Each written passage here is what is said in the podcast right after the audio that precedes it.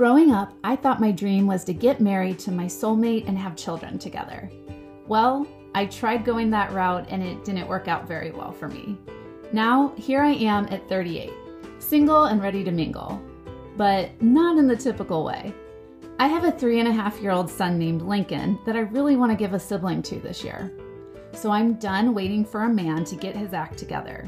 And I'm going to expand my family, but this time on my own terms without the man.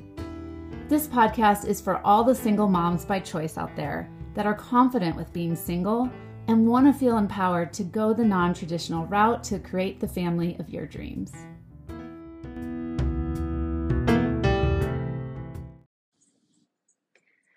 Hello, hello, and good morning, mamas. I am currently vacationing still in St. Bart's with my family this week. Today is our last day. And I woke up at 5:30 this morning. So obviously no one else is up yet. It's 7:30 now. I already did some yoga and meditation and breath work to get my mind and body ready for the day. And it's so crazy that even on vacation, I can't sleep in. And I totally think it's a mom thing. It's like you can never turn your mom brain off. It's just, it really is so fascinating how much our brains change after becoming mothers. So, yeah, I thought I would take advantage of recording a podcast episode for this podcast, and I'll record one for my life coaching business probably right after this before everybody wakes up and the day gets started. Uh, so, I just wanted to talk about my fertility consult that I had this past week on Tuesday. And to be honest, my head is still spinning from all the information that they gave me. I thought that what I was going to be doing through sperm donation and intrauterine insemination, I thought it was going to be like kind of just simple and easy and straightforward. And compared to, you know, when women have infertility struggles and go through in vitro, it is a lot simpler and easier, but still in the grand scheme of things, there's just still a lot going on. There's a lot of prep work and there's a part of me that's like still kicking myself because I'm like, you know, what if I would have decided a year ago I was ready to have a baby and when I was still with my partner, like we could have done all this for free and skipped all this and but even though I'm, you know, I'm glad that I did not have another baby with my partner because now us being split up and I really being out of the relationship, I got to see everything that was just so wrong about it and so unhealthy. And adding another baby into that mix, I think would have, it just would not have been good for anyone. But yeah, I'm just going to be real and honest. And there's a part of my brain that is going there of like, like kind of beating myself up a little bit. Why do I have to be so selfish? And why did I have to wait? And I was like, I want to get a little bit more traveling in. I want to do X, Y, and Z before I have another baby. And I don't think that's a bad line of thinking at all because once you have your baby, you know, you you have them for the rest of your life. So, and before I had my son, I traveled around the world for 2 years and I am so glad that I did that. Um, because I don't think I mean, I would love to travel with my kids like that again, but it's just it's going to be different, right? After you become a parent and you're responsible for someone, it's different. And so just having those 2 years of only being responsible to myself and seeing 50 countries, it was amazing. It was such a beautiful gift. So glad I gave that to myself. So yeah, I don't think it's a bad thing to kind of have like a bucket list of things you want to accomplish before having kids, but then at the same time, yeah, it's like, did I wait too long? And is this the right time? But then again, when is the right time to add in another child to your life? I have no idea. Okay, I'm getting off on a little tangent here, but uh, so yeah, as you can tell, like there's a lot of stuff coming up after my fertility consult. Um, I'll probably talk about it with my therapist. So grateful to have a therapist for just all things in life, and really having one to navigate this process is going to be extremely helpful too. So, yeah, I did my fertility consult in my room. It was about an hour long on Zoom, and I spent most of the time chatting with the doctor. She was this Indian woman, she was very nice. Uh, she was really patient and kind and good at explaining things. And I took a little, she had me like take a little picture of the screenshot. She was using the whiteboard on Zoom to explain everything. And, you know, I have a medical background. I used to be a labor and delivery nurse.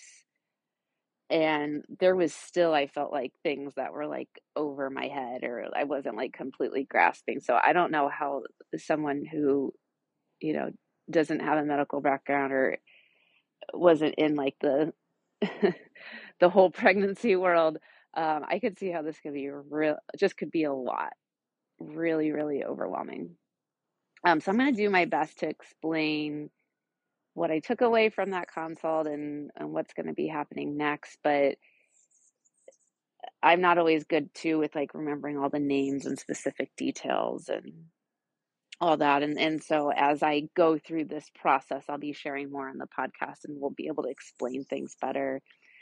Um, but I do have my first like procedure set up for the day after I get back from St. Bart's and what they're going to be doing it's the procedure takes they said about like less than 30 minutes from start to finish and uh, they are going to put a catheter up inside my uterus and fill it with saline and just uh, make sure like structurally everything looks good in my uterus and that there's not any blockages or obstructions or fibroids or polyps.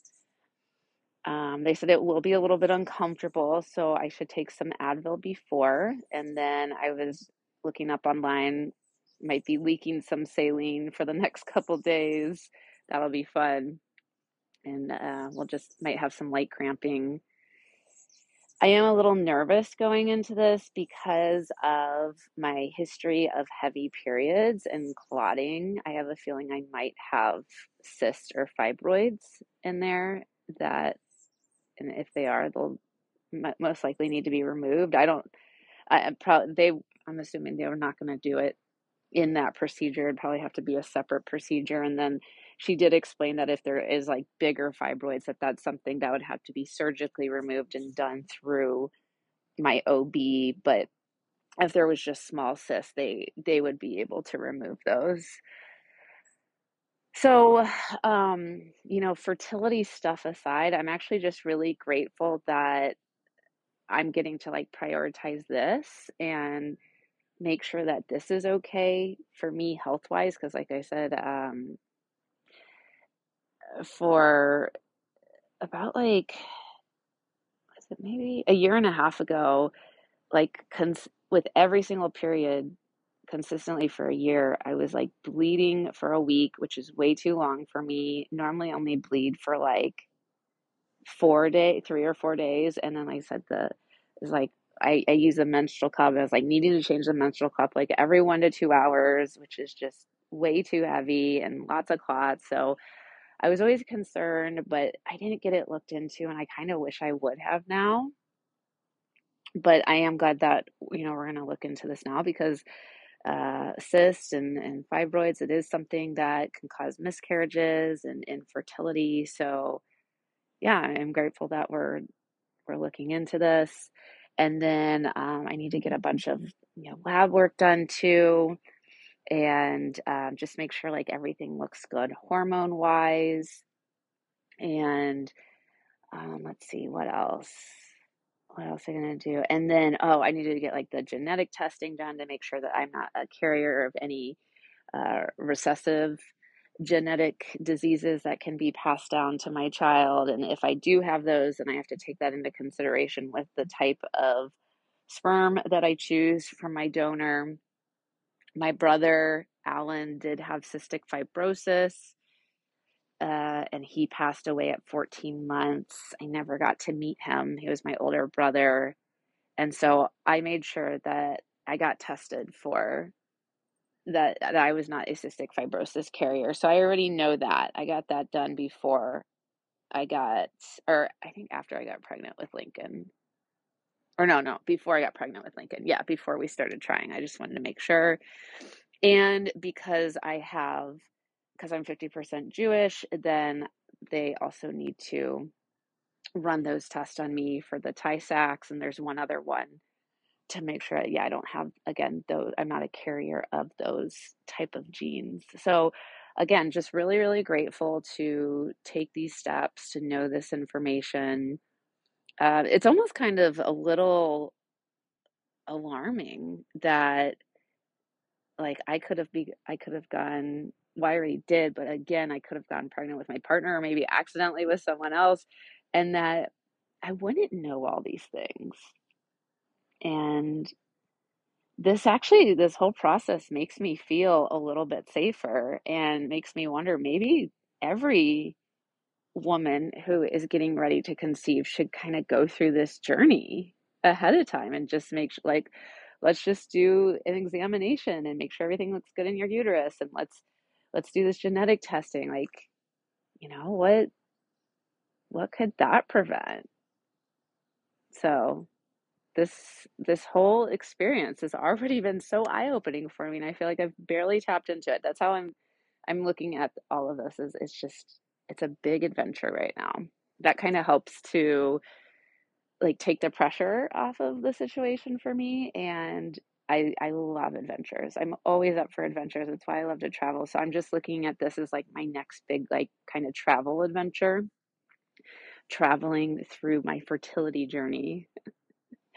and it's just like really helping me to look at everything like with an open mindset and being curious and learning and being fascinated and like I said, it just kind of takes the weight and the pressure off the situation a bit more for me.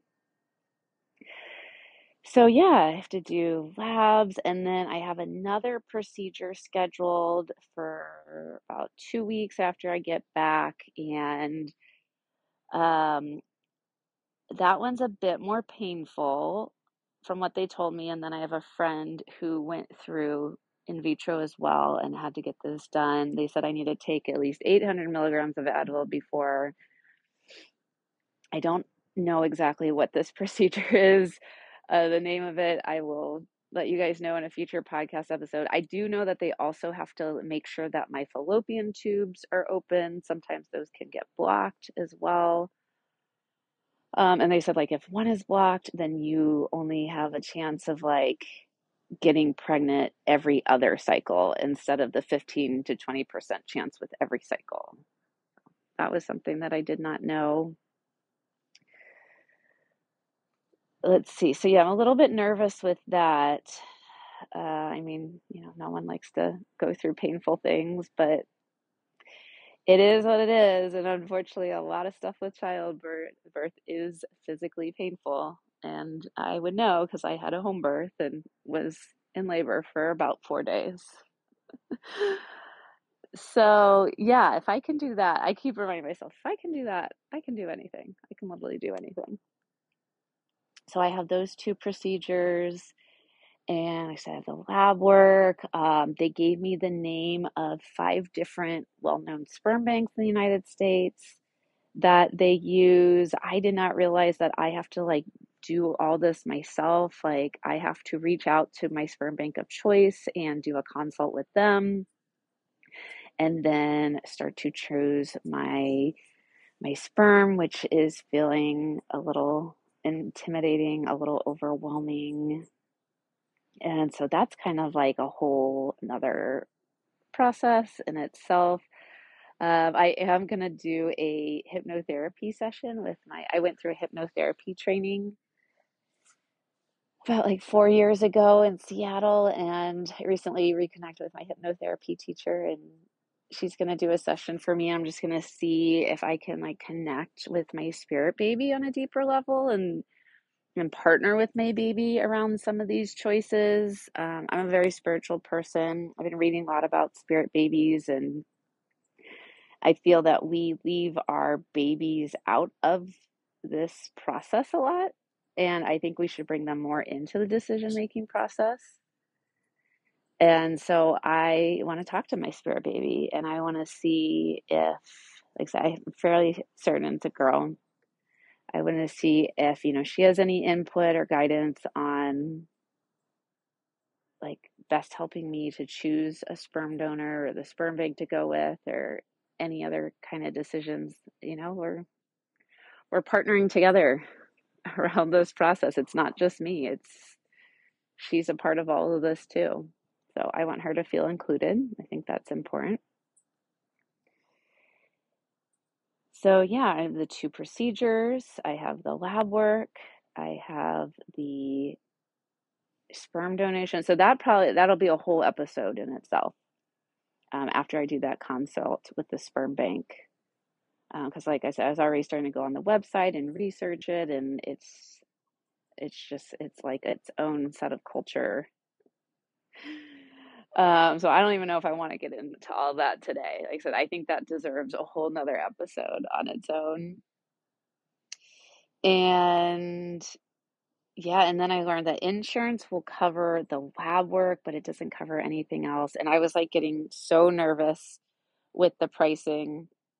And the doctor was like, okay, we're going to have, um, you know, this woman who works in our office come in and she'll talk about the pricing with you. And I like felt like my heartbeat start to go faster. I was like starting to sweat a little bit because I'm like, okay, I know this isn't going to be like as expensive as in vitro, but like, what are we talking about here, price wise? And um, when she said the prices, it actually it was not too bad. Um, there was like she said they're going to be sending me two separate invoices. One would be like eight hundred and twenty five dollars and the other one was like over a thousand and that included the the lab work the iui procedure, uh, the intrauterine insemination. That's what that stands for, and then the the two other smaller procedures. And so I was like, okay, okay, yeah, that's that's totally doable. I could make that work. I thought she was going to say something like 20,000, 30,000. Like my imagination was just going wild. And then, you know, I have to pay for the sperm as well. Um, the one vial of sperm can be anywhere from like 800 to $1100 and i know that they recommend like you get a couple of vials of sperm um, sometimes people will do like you know intrauterine insemination two or three times in a row for one cycle. Or or if it you don't you don't get pregnant at that time then you would do it for another cycle. And then the shipping and handling is outrageous because they have to put it on you know they have to to keep it frozen they put it on dry ice. So it's like a couple hundred dollars for shipping and handling. So my doctor was saying you know you want to like kind of get all your vials at once there's just a lot of cost to consider here again kind of like i was why i was thinking like hmm maybe I should have just sucked it up and did it with my partner while we were together and we could have avoided all these costs. But I think really what I'm paying for here is is my freedom. Is my freedom to raise this baby on my own and not have to deal with a partner who's not in my opinion not ready to father another child and yeah, for the rest of my life that I get to make my own decisions with how I parent this baby and where I travel with this baby, where I live with this baby, like, you know, just yeah. So I think what I'm really paying for here is the freedom in this process. Yeah. Um so let's see what else. Um, I've been talking to my family about it. Uh, you know, they were asking like, "Oh yeah, you had a call. What was your call about?" And so I've just been honest and open with them, and um, they haven't, you know, to be honest, they haven't been the most supportive around this right now.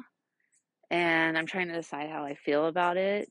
Um, trying not to let it sway me in any direction. They think that I should wait another year before I go through this. And, and I had considered that as well because of everything being so fresh with the breakup and, you know, just navigating co parenting with my son. Yeah, yeah, I thought about it. Should I should I wait? But at the same time, you know, I do feel ready now. I mean, do I feel 100% ready now? No. Like, I'm not, I've just really, I'm not ever going to be 100% ready to bring a new child into my life. Like, I don't think you're ever 100% ready to do anything big and scary in your life. But I do feel like I'm in a good place in my business and yeah, just in my life. And, you know, I also have to think this is not like you're going to wake up one morning and the baby's going to be on your doorstep. Like, it's I I asked the doctor realistically when could we do the first insemination, and she said probably April. Um, I was hoping March, but uh, yeah, she said March is going to be too soon. So yeah, so we're already pushing that off a couple months, and then you know, of course, it may take a couple. Who knows when I'm going to get pregnant, and then you know, nine months. So it's yeah, I still have some time here. I have some time to adjust to this new situation of living by myself and co-parenting with my partner. And um, I don't know if my parents kind of like thought about that.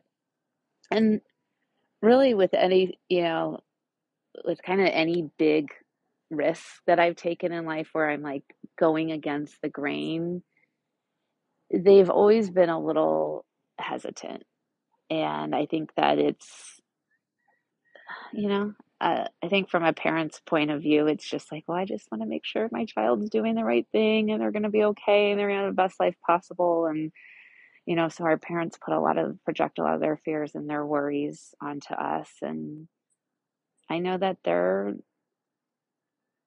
you know, my, my parents are been happily married. Well, my dad's remarried now. My parents got divorced when I was three, but you know, my dad's probably looking at this from like, oh, this is my daughter and she doesn't have a man to take care of her and you know, I'm I'm nervous, I'm worried for her and now she's going to add another stressor into her life and you know, I can I can if I like look at it from that point of view, I I totally understand and see where he's coming from.